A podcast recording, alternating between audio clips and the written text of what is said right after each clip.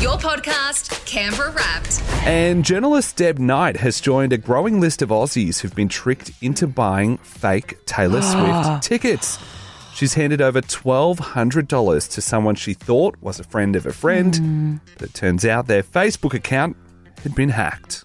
You ah. nearly did this to someone in the newsroom yourself the other day.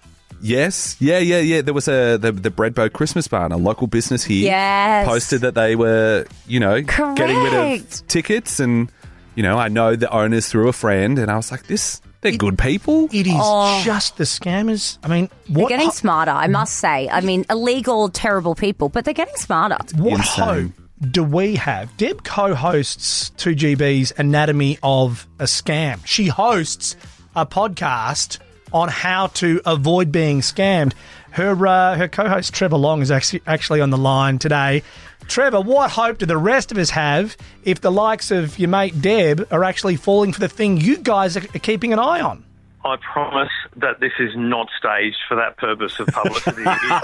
Deb was absolutely devastated when this happened. It happened on her daughter's eighth birthday. She had the party going on. It was all happening. And she thought she'd come across the ultimate birthday present. She had a friend of hers, uh, that genuine friend, uh, had seen that she was looking for Taylor Swift tickets and said, "You should talk to this person." Started a, a three-way chat in Facebook with this other person. and that other person then started saying, "You know, it's fine. Here's a direct conversation with Deb. Uh, here's how much the tickets are going to be. Uh, it's four tickets. Uh, it's it's twelve hundred dollars."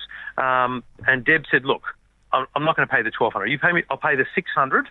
I'll pay half, and then when I see the tickets, I'll pay the other half, which in itself is actually really good advice. Yeah. Don't, don't pay it all up front. So she did that. And then she, she received an email with the tickets. She added them to her Apple Wallet. uh, they and I've got to tell you, I have seen these physical tickets in her Apple Wallet. It looks 100% legitimate to me. Like, so I would have gone, those are legitimate tickets. Yeah, right. And then she paid the other $600. And I think it was really her gut that then went, wait a minute, this, this all felt too easy. And then she, mm. she kind of started to go back to that person and just wanted to, let alone thank them, but also just talk, you know, talk about it and then realize, hang on, this is, something's gone on here. And that was when she realized it was a scam and this person had disappeared. Fortunately, because she acted quickly, her bank was able to get the money Oh, back. they won in the oh. end. Okay. Yes, yes. But I've got to tell you, I'm really, really nervous that mm. at the at the concerts in Sydney and Melbourne, mm. there will be hundreds of oh. people who turn up with the barcode and they, they scan it and it says nope. And and when someone says to them, "Where did you get the ticket?" they'll say, "I bought it off someone." that- and that's mm. going to be the trick that these people were all scammed.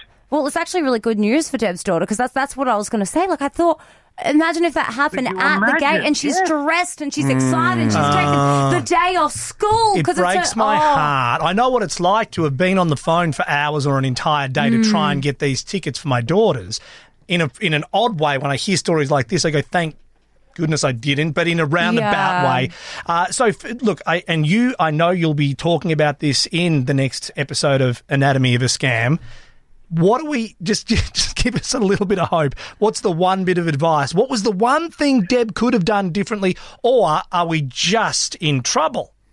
We, we are in trouble, um, but if you are thinking, look, here's my message to, the, to people listening who have bought Taylor Swift tickets from someone else. Um, did have they sent you the tickets via the Ticketek app?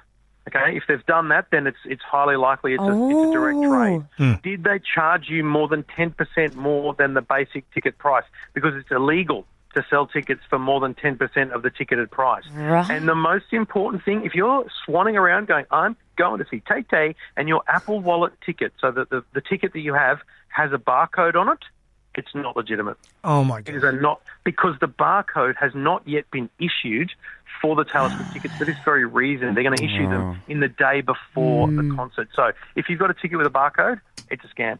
Okay, helpful. It might be a disappointing realization, but you'd rather realize now than have the heartbreak in front of hundreds or thousands of other people after you've driven all the way from Canberra But to you know Sydney. what they'll do otherwise? They'll just tailgate. You know what I mean? They'll just have a party outside the stadium instead. That's what they're going to end up doing, Rod. You would be the most positive person in the world if you turned it around that quickly. Uh, however, I would uh, obviously celebrate that. Uh, Trevor Long, uh, the podcast uh, Anatomy of a Scam. Uh, congratulations to you and Deb. It is fantastic. This real life story doesn't get any more real. And of course, uh, we can uh, visit more of uh, Trevor's analysis at E EFTM.com. Thank you, mate. I know you're at the airport. Travel safe. No worries. Thank you.